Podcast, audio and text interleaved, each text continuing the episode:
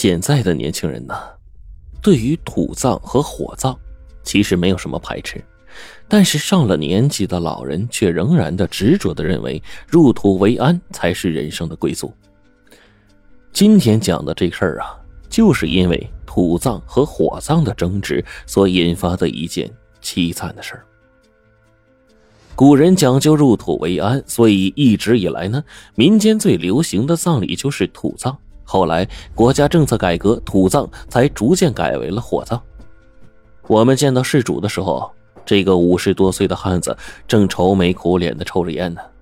他可能是没想到我俩这么年轻，眼睛里呢有点狐疑，但是仍然很客气的说：“大师，求你帮帮我，我家不能再死人了。”张扎纸说：“别着急，你慢慢说。”这个汉子自称是杨老四，前几天刚给自己父亲办了丧事他父亲就是那种很老的老顽固，而且好像啊还懂很多的民间秘术。前几天老头病重，昏昏沉沉的，一直处于半醒半睡之间。本以为就是这样浑浑噩噩的死掉，结束掉自己一生呢，谁成想。临死之前，忽然回光返照，竟然说话了。老头临死之前，将自己四个儿子、两个女儿给喊了过来，说：“我是不成了，今天可能就是我最后一天了。但是，我天生五行未火，死后一定不能火化，要埋在咱们的祖坟。”所谓的将死之人必须要满足人家的愿望，哪怕只是口头上答应也行，否则老人咽气的时候会有怨气，与家庭不利。所以杨老四和他三个哥哥是满口答应说肯定的呀，然后老头就闭上眼睛咽气了。却说这个杨家兄弟啊，准备把老爷子好好的安葬了，哎，就土葬。结果呢，这个时候出了问题，因为国家现在不允许土葬，正好他们村的村长啊跟杨老四家就不对付，抓住了这点事儿啊，就揪着不放，说土葬是浪费国家资源，你要这样的话就得罚款。杨家兄弟差点为了这事儿跟村长家就干了起来，后来呢，还是杨家老大妥协了，说火葬就火葬吧，奶奶个腿的。杨老四呢，在兄弟四个里面排行最小。平时呢，听父亲讲的故事多，对这些事儿啊也是相信的。就说：“这样不好吧？咱爹可是怕火的呀。”杨老大呀，这个时候就不耐烦了，说：“都什么年代了呀？啊，还信这些鬼鬼神神的？”老大就是老大，这一拍板，老二、老三也都妥协了。于是哥几个呀，拍脑袋决定把老头给火葬了。烧了之后呢？村长呢也就不找麻烦了，但是杨家却是出现了怪事儿。首先是杨家老大的家里忽然有一天失火了，连同杨老大和他媳妇儿两个人全都烧死在家里了，连尸体都被烧熟了，家里的一切也都付之一炬了。好在孩子们在外面上学，没在家，才算是侥幸逃脱了。但是孩子们回来之后，一个个哭得跟个泪人似的。村里人都认为是失火，只有杨家剩下的三个兄弟是脸色铁青，因为只有他们知道杨家老大是自己点的火。点火的时候，嘴里呢还指天骂地，大喊大叫，直到死的时候，骂声才算是停了。这个当时啊。杨家剩下的三兄弟谁也没说话，默默的给自家老大也是办了丧事可是没过几天，老二也疯了，一把火把自己家给烧成了白地。幸运的是啊，老二家的媳妇拖着孩子跑了出来，只烧死了杨老二一个。而且杨老二的媳妇呢，跑出来的时候啊，吓得是脸色煞白，嘴里还喊着：“公公，饶了我们，饶了我们吧。”当时有邻居啊，直接把杨家老二给送去了县医院。可是这件事儿却是让整个村啊都毛骨悚然。人们都说，这杨老爷子临死的时候说了不要火化，不要火化，结果偏偏还要被火化了，这是老爷子要闹事儿的节奏啊！后来呢，气急败坏的杨老三和杨老四直接把村长家给砸了个稀巴烂。村长呢，本来在他们村也是一个横行霸道的主，结果因为杨老大和杨老二的事儿，吓得愣是不敢还手。杨老三和杨老四砸了村长家之后，立刻商量着要找人来看看。老三去了石家庄，老四呢跑来北京，然后就请了我们。张扎纸听完之后叹了口气，也说：“哎，你们是真不懂事假不懂事啊？鬼神不可欺这句话没听过吗？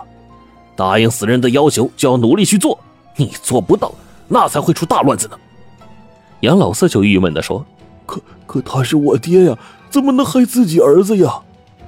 长扎志说：“怨气这东西是一个很让人头疼的玩意儿，有了怨气，就会做出不理智的事儿。就像是你和你三哥砸了孙长家，这就是一种怨气的体现呐。鬼有了怨气，那更了不得了。这东西往重了说是厉鬼，厉鬼是没有思想的，脑子里全是仇恨和怨气。这时候他根本不是你爹。什么时候怨气没了，什么时候才能恢复神智？”我是听明白了，合着呀，这阴魂一旦沾染上怨气，就变成神经病了，六亲不认呐。杨老四呢，也是愁眉苦脸的说：“大师啊，这这有什么办法呀？”张扎只想了一下，说：“呃，两个办法。第一办法就是我直接出手收了你爹的魂魄，哎，这办法简单粗暴有效，但是呢，对你们老杨家后代有很大影响。”因为老头老头没进祖坟，你这子孙后代啊，整整一代人霉运连连，甚至还会扩散，子孙三代都有可能流年不利。杨老四立刻摇头说：“那不成啊！我儿子刚上大学，这要倒霉了，这这这辈子就毁了呀！”张扎只说：“那行，我就说第二个方法，这方法有点难，花的钱也多。”杨老四咬着牙说：“要是保证我们不死不倒霉，花多少钱我也愿意。”张扎指这第二个方法呀，确实有难度。他说：“杨老头五行未火，也就是说，他如果想要转世投胎的话，就必须有一个完整的身体。现在你们把身体给烧了，杨老头就怨气啊冲昏了头脑，做出不可理喻的事儿。哎，想要解决的话，就得给杨老头找一具身体。”杨老四说。现在哪有身体呀？难不成买一具无无名尸体，然后埋进自家祖坟？这不行啊！张达只说：“不是谁让你买无名尸体了？你敢把别人的尸体埋进祖坟里，信不信老杨家后代不得安宁啊？我要你做的是找一个阴沉木来做一具尸体。阴沉木还有一个称呼叫乌木。”是埋藏在地下几百几千年不见天日所形成的木头，这个木头很是名贵，价格不菲。又因为埋藏在地下不见天日，所以呢属性极阴。以阴沉木雕刻的尸体，足够杨老头啊栖身一次了。杨老四开始的时候对这话有点怀疑，说：“我爹以前说过乌木是辟邪的呀，怎么还能阴魂栖身呢？”当时啊。张扎纸就乐了，说：“ 不是，看来你还懂这些啊。乌木的确辟邪，不过呢，世间万物一正一反，没有绝对。你尽管找来就是了。要搞不定，我分文不取，倒贴你十万块钱。”我也听说过乌木辟邪的说法，就悄悄问张扎纸：“老张，没问题吧？这乌木好像是真的是辟邪的呀。这玩意儿弄成身体，哪个阴魂敢进去？”张扎纸说：“这个乌木啊，只是一个统称。”楠木、檀木、香樟木都能成为乌木，而槐木、黄柳木也能成为乌木。没有研究过乌木的人只会认为乌木只是一种木头，却不知道不同的木头有着不同的功效。而且呢，古人都喜欢用沉香木来做棺材。如果这玩意儿真的辟邪，谁还用来做棺材呀？我这心说也是啊。哎，我这点知识啊，在张扎纸的面前还是藏拙比较好。杨老四也是发了狠，把所有的存款都拿了出来，费尽周折，总算弄了几块乌木，然后又找来高手匠人，雕刻成了杨老头生前的模样。这个雕刻师啊，倒是有一把好手艺，雕刻的栩栩如生啊。只不过因为材质的原因，身体是由几块乌木组合成的，并不是一个整体。张扎纸看到乌木雕刻成的形状，就拿出了毛笔。沾了金漆后，在雕像的眉心点了一下，又在四肢、心口和小腹上各写了一个金色的符文。杨老四有点看不懂，就问了一句：“张扎只说符文呢是化解怨气的，今天晚上你找一块棺材，棺材顶部和脚部各开一个洞，这个洞叫引魂洞，专门给杨老头阴魂进去的。今晚让你守灵，不管棺材里出现什么动静，都不许靠近观看，也不许打开棺材。老鬼朱魔刺借他一用，这是叫我呢，我呀就把朱魔刺递给了杨老四。张扎只又说：“朱魔刺啊是雷击木做的。”最能辟邪，有这东西在手上，怨气进不得身，所以你不用害怕啊。天亮之后，你开棺验一下，如果佛纹变成黑的，就立刻出殡，按照你们当地的习俗送埋进祖坟；如果佛纹还是金的，就等一夜。三天之后，如果佛文还不变色，我就出手收了这个怨灵，因为对方已经没救了。杨老四拿过朱魔刺啊，满口答应。虽说一个人守灵啊有点害怕，可是想想以后的日子，还是咬牙坚持了下来。那天晚上守灵的时候呢，我和老张都不在场，所以也不知道灵堂里发生了什么事我们只知道啊，第二天早上的时候，杨老四啊就像从这水缸里捞出来的似的，全身湿淋淋的，都是汗的。我猜呀，他是估计被吓的呀，只是不知道他遇到了什么。好在呢，棺材里的符文已经变成了黑的，说明符文已经吸收了怨气，而杨老头的灵魂呢，已经钻进了乌木雕像里面。事情一切顺利，自然而然呢，就安排下去下葬了。